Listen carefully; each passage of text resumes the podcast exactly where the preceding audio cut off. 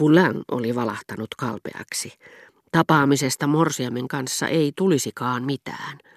Sepä riittikin huvittamaan herttuatarta, joka piti huolen siitä, että elämänmeno säilytti inhimillisen ilmeensä.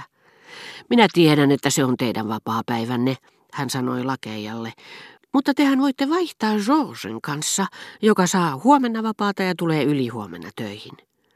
Mutta ylihuomenna Pulläänin morsian ei ollut vapaa. Hänestä oli yhdentekevää, mitä hän sinä päivänä tekisi. Tuskin oli Pullän poistunut huoneesta, kun kaikki rupesivat kehumaan, kuinka hyvä herttuatar oli palvelusväelleen. Minä yritän vain kohdella heitä niin kuin haluaisin muiden kohtelevan itseäni. Nimenomaan. Saavat olla onnellisia, niin hyvä paikka heillä täällä on. Ei se nyt niin merkillinen ole, mutta luulen, että he tosiaan pitävät minusta. Tämä äskeinen on vähän hermoille käypä, koska hän on rakastunut. Hän kuvittelee, että kuuluu asiaan olla alakuloisen näköinen. Siinä samassa Poulain tuli takaisin. Totta tosiaan, sanoi Monsieur de Gouchy. Häneltä näyttää hymy hyytyneen. Heille täytyy olla hyvä, mutta ei sentään liian hyvä.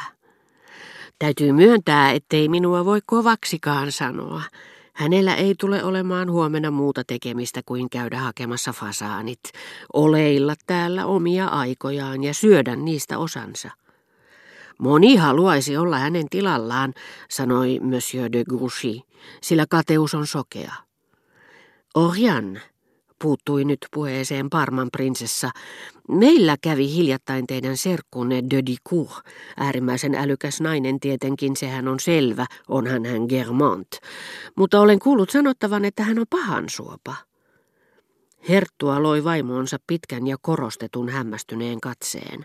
Madame de Germont purskahti nauramaan. Se herätti jo prinsessankin huomiota. Mutta ettekö te ole samaa mieltä, hän kysyi huolissaan. Madame on aivan liian hyvän tahtoinen. Bassanin ilmeisiin nyt ei kannata kiinnittää huomiota. Bassan hyvänen aika. Yritättekö te vihjailla jotakin epäedullista meidän sukulaisestamme? No, onko hänestäkin Madame de Dicourt paha suustaan? kysyi prinsessa kiireesti. Eihän toki, vastasi Herttuatar. Kuka ihmeessä on sanonut teidän korkeudellenne, että hän on pahan suopa? Päinvastoin, se naisparka ei ikinä ole puhunut pahaa kenestäkään, eikä tehnyt pahaa kellekään. Sitähän minäkin, huokasi Parman prinsessa huojentuneena.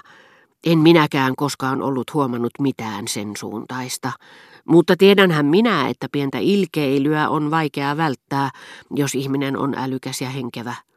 Varjelkoon, henkeväksi häntä voi sanoa vielä vähemmän. Vähemmän henkeväksi, toisti prinsessa tyrmistyneenä. Ohjan, keskeytti herttua valittavalla äänellä, luoden samalla ympärilleen oikealle ja vasemmalle huvittuneita katseita. Kai te kuulitte itsekin, että prinsessa sanoi häntä suuremmoisen henkeväksi. Eikö hän sitten ole? Ainakin hän on suuremmoisen lihava. Madame, teidän ei pitäisi kuunnella Basanin puheita, hän hulluttelee.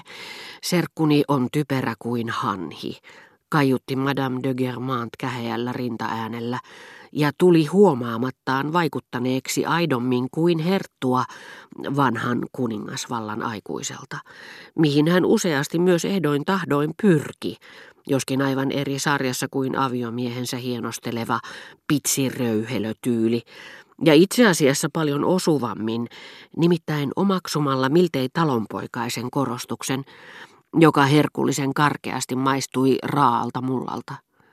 Mutta hän on maailman paras nainen. En kyllä osaa sanoa, voiko sillä asteella enää puhua typeryydestä.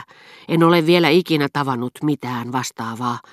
Minun käsittääkseni hänen tapauksensa pitäisi kiinnostaa lääkäreitä. Siinä on jotakin patologista, Tämä ihminen on jollakin lailla kehityksessään pysähtynyt, etten sanoisi jälkeen jäänyt, niin kuin vanhoissa melodraamoissa ja Arlesittaressa. Hänen täällä ollessaan minä aina mietin, mahtaako kohta koittaa hetki, jolloin hänen ajattelunsa herää, ja siinä on kyllä jotakin kammottavaa. Prinsessa kuunteli ihastuksissaan ilmeikästä puhetta, niin tyrmistyttävältä kuin itse tuomio hänestä tuntuikin. Hän siteerasi minulle teidän sanaleikkiänne tarkiinus pöyhkeästä, niin kuin Madame de Pinekin. Se kuulosti hienolta, hän puolusteli. Monsieur de Germant selitti minulle sanaleikin. Mieleni teki kertoa, että hänen veljensä, joka väitti, ettei tuntenut minua, odotti minua vierailulle vielä samana iltana kello yhdeltä toista. Mutta en ollut tullut kysyneeksi Robertilta, oliko tästä tapaamisesta syytä puhua. Ja koska Monsieur de Charlie oli miltei muodollisesti sopinut siitä, mikä taas ei käynyt yksin sen kanssa, mitä hän oli Herttualle sanonut, katsoin viisaammaksi olla vaiti.